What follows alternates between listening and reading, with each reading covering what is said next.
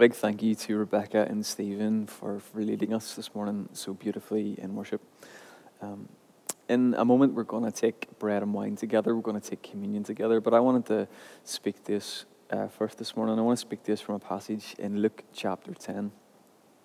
There's much that has been said about church in these days during COVID. Uh, what is church? What the nature of church is, and as we um, enter into a new season of church life in, in the autumn, I've been thinking about that question and um, what should our focus be as a church? And something that I maybe can share this morning that would help us begin to distill the kind of posture that we might have as a people um, coming into this new season of church life. And what really is our priority? What is of utmost importance to us. So I want to speak to that this morning. I want to speak from Luke chapter 10. I'm reading in the message version. I'm just going to read it now and then I'm going to share on it. Um, it speaks of uh, two people, Mary and Martha. You'll know this story, hopefully, um, and you've heard it before, but there's some fresh language here in this version in the message translation. So let me, let me just read from Luke chapter 10, verse 38 to 42. As they continued their travel, Jesus entered a village. A woman by the name of Martha welcomed him and made him feel quite at home. She had a sister, Mary, who sat before the Master, hanging on every word he said. But Martha was pulled away by all that she had to do in the kitchen. Later, she stepped in, interrupting them. Master, don't you care that my sister has abandoned the kitchen to me? Tell her to lend me a hand. The master said, Martha, dear Martha, you're fussing far too much and getting yourself worked up about nothing. One thing only is essential, and Mary has chosen it. It's the main course, and it won't be taken from her. So, this is the story of two sisters, Mary and Martha, and it's a tough one to deal with in, in some ways. It's, it's nearly impossible to work up uh, enough enthusiasm for, for Mary in this story, um, certainly in the way that she's presented in this story, in the way that Luke tells us, but I'm going to try. Um, there's nothing more irritating um, than having a lot of work dumped on you, work that you can't put off, work that others are depending on you to do right now, and then to have someone who knows you and knows what you're up against and is perfectly capable of helping instead sit around and do nothing. And if that person is your sister or your brother or your friend or your neighbor, that irritation quickly escalates into exasperation. And it sure looks like this is what is happening in the Mary and Martha story. Jesus was traveling through a certain region and he entered a village, and a woman named Martha received him into her house. It says in Luke 38, or Luke 10, verse 38. We assume from other mentions of her in the gospel accounts that they were long term friends, and that Martha's home was one in which Jesus felt at home. Martha was a, a generous person. She was hospitable, and her, her house had open doors. But Jesus passing through the village was also unscheduled, so she had no idea that he was showing up um, just then. Martha loved Jesus, but he also had that annoying habit of showing up unannounced and always at mealtimes. Why couldn't he send a message? What are angels for anyway? She uh, was caught unprepared. And not for the first time, she went to work in a frenzy. There was a bed to make up and meals to plan. She had just finished washing the bed sheets from the guests who had left yesterday, and they were drying out on the clothesline in the courtyard. She was out of olive oil and cucumbers and had to run to the market to get the makings for a salad. Meanwhile, some of the neighbors had heard that Jesus had arrived unexpectedly, and several of them came over to greet him and listen to him talk. Everyone always loved listening to Jesus tell stories and talk about the kingdom. His speech was so colorful, and he was so wise. He, you could ask him anything, and when he started talking, it wasn't like anything you'd ever heard. Every sentence was so fresh and sharply phrased. So it wasn't surprising that the neighbors were there, sitting around on the floor, listening to Jesus. And Martha loved to have it so. She loved having people in her home and loved having Jesus there as her guest. Yes, there was a lot to do, but Martha really didn't mind. But that day, she was a bit overwhelmed. Just then, she came running in from the market with a bag of grapes in one hand and a cup of flour that she had borrowed from a neighbor in the other. She was going to make some pita bread to go with the salad, and there, right before her, was her sister Mary sitting on the floor with the neighbors, listening to Jesus teach. That was the last straw. What's with Mary anyway? Martha was understandably upset, and she snapped at Jesus Lord, do you not care that my sister has left me to serve alone? Tell her then to help me. And what do you know? Jesus wouldn't do it. Not only did he refuse to get uh, Martha some help, but he turned on her, criticized her of all things. He said, Martha, Martha, you are anxious and troubled about many things. He said, Martha, Martha, you are anxious and troubled about many things. We don't have Martha's response, but any one of us could supply it. You bet I'm anxious and troubled about many things. What do you expect? Here you drop in on us without any warning and right at a mealtime. The house is a mess, there's no food on hand. Do you have any idea of all the stuff I have to do? And my sister, my precious little sister, the spiritual one, leaves it all to me, and you don't even care. But Jesus hadn't finished. While, while Martha was still fuming, muttering under her breath, and stomping off into the kitchen, she heard Jesus not only refusing to rebuke Mary's irresponsible spirituality, but commending Mary as if she were doing something wonderful. He said, quote, Mary has chosen the good portion, which shall not be taken, taken away from her. Well, there you have it. I have just imagined the circumstances of this story of Martha, Mary, and Jesus. The way that I most often have heard it referred to. Jesus is great at the business of salvation, but he doesn't quite get it when it comes to running a household or a business. And it's wonderful that some people get to sit around and listen to Jesus teach. But those same people would go hungry much of the time if it wasn't for the rest of us who know how to pitch in and get things done. But let's keep following the story. I've reconstructed the story in terms uh, that most of us commonly hear it, but I've left out some details that change things considerably and a closer look will convince you.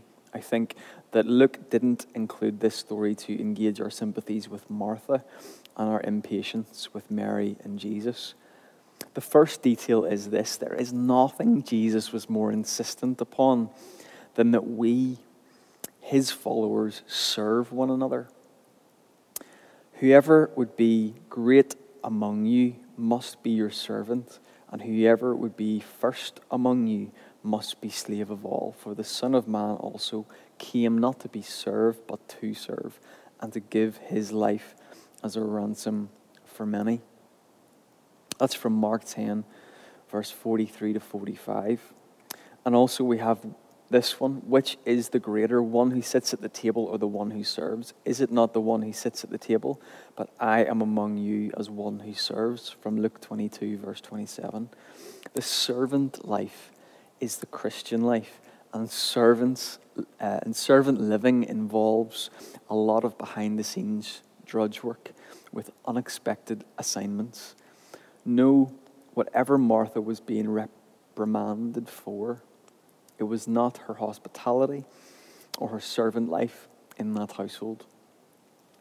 But pay attention to the first sentence in the passage. As they went on their way, Jesus entered a village.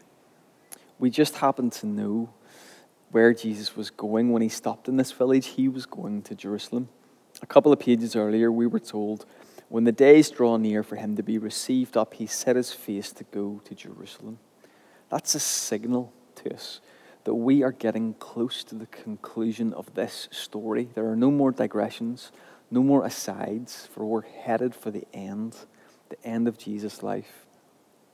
The end of Jesus' ministry is coming to a conclusion. And for the next 10 chapters, Luke told us what happened on this final trip to Jerusalem. Basically, Jesus was conducting a traveling seminar on how to live the Christian life after he leaves. He was going to die in Jerusalem. After his resurrection and his ascension, these followers were going to continue his kingdom work. He was training them to continue. In other words, Jesus was carefully and in detail preparing people like us for the kind of speaking and acting that are appropriate for our daily lives when He'll be with us through the Holy Spirit, but no longer physically present. We know that the training seminar was coming to a conclusion when Luke says in chapter 19 that Jesus was near to Jerusalem and then that he went on ahead going up to Jerusalem. The next event is the Palm Sunday entrance, which sets off the events of Holy Week, the Passion, the Crucifixion, and the Resurrection. And when we read a paragraph in the Gospel, we can't understand it uh, if we remove it from the whole story as a whole. And the story as a whole is absolutely critical here when we recognize this context, this intense teaching and training period just before the Jerusalem climax, we will look at the story a little differently and notice a word that I passed over earlier. The word is distracted. Luke tells us Martha was distracted with much serving. And Jesus addressed Martha, saying, You are anxious and troubled about many things. Distracted is not quite the same as being practical. Working hard or taking the tasks of hospitality seriously. Distracted means not paying attention. It means not having a center or an anchor. It means being pulled this way and that way by whoever and whatever. Luke set Jesus' presence in the home of Martha and Mary that day at a time when Jesus was pulling everything together and gathering everyone who was willing into the holy community that would continue to give witness and live in obedience to him. Jesus was at the center. As the days were drawing to a conclusion, every word was important. There was going to be a lot to do healing and teaching preaching and hospitality, suffering and helping, and they needed to learn to do it the Jesus way. They had just been told that the harvest is plentiful, but the laborers are few. Pray, therefore, the Lord of the harvest to send out laborers into his harvest. If they didn't speak, if they didn't learn to speak Jesus' words and to do his work in this way, they would either burn out quickly or just end up using his reputation as a front for their own selfish ambition. And when we look at it this way, it turns out that Mary was the practical one and Martha was the impractical one. Mary was listening to Jesus. She was listening so she would know what to do and how to do it. By listening, her imagination was being shaped in how to recognize the needs of her neighbor she was learning how to discern between showy religion and down to earth love. She was realizing how prayer is personal and immediate and how it is different from manipulation and magic. She was realizing how destructive it is to treat people as objects and functions, and how freeing it is to receive everything and everyone as a gift, and much, much more. And Martha was not listening, not listening to Jesus, who was there to train and prepare her to live for the glory of God in the days ahead when he would no longer be dropping in for a bed or a meal. Men and women who don't listen usually do too much and do much of it the wrong way. I'm remem- reminded about Roger Bannister, the man who ran the four minute mile for the first time, and he described his adventure uh, or his venture into to, to, to carpentry. And he said he made up for his lack of skill by simply using a lot of nails, by doing too much. There is nothing we need more teaching and training in, especially in these days, as a church, as individuals. There's nothing we need more teaching and training in than simply living. Living to the glory of God, living for Jesus, living in love and faith and hope, living in patience and gentleness, living sacrificially and hospitably, living with our children and our parents, living with dignity and in joy. And there is no one more accessible or present or skilled at teaching us than Jesus. That's why we keep coming back to gather Sunday after Sunday to sit at Jesus' feet and listen to his word. We're learning how to live all the details of our lives in the company of Jesus. I started the talk this morning just asking that question, I guess, reflecting on the fact that there's been much talk about what church looks like in these days during COVID. And as we can contemplate entering into the autumn season of church life as a community, as we uh, attempt to be begin regathering in person again, as we think about planning over the next uh, number of months and even the next year, I think this word uh, and this story from Mary and from Martha um, really speaks to us and reminds us of the priority we have to listen to Jesus uh, especially in these days of COVID, especially in these days of, of a pandemic, especially in these days when church has been so scattered, we do need to regroup as a community. And we need to regroup in order to sit at the feet of Jesus and to learn from Jesus the way of living and the way of living as community, the way of living in a way that will bless the world around us. We need to be responsive in these days to the opportunities that will come our way to be the hands and feet of Jesus. There's going to be much need to serve uh, and to bless our city.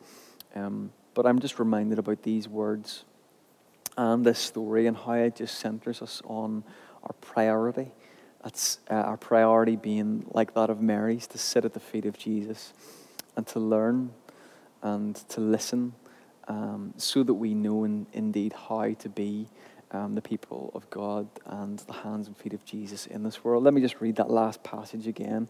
Um, it just says this that there is nothing we need more teaching and training in than simply living.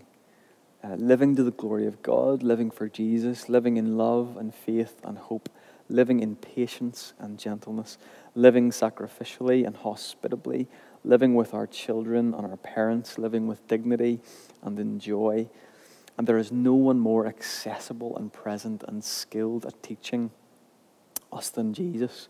So that's why we keep coming back to sit at his feet. That's why we that's why we gather as a community to sit at the feet of Jesus, to, to worship him, to listen to him, to listen to his word, so that we can learn how to live out all the details of our lives, both individually and collectively in the company of Jesus and in the way of Jesus. Amen.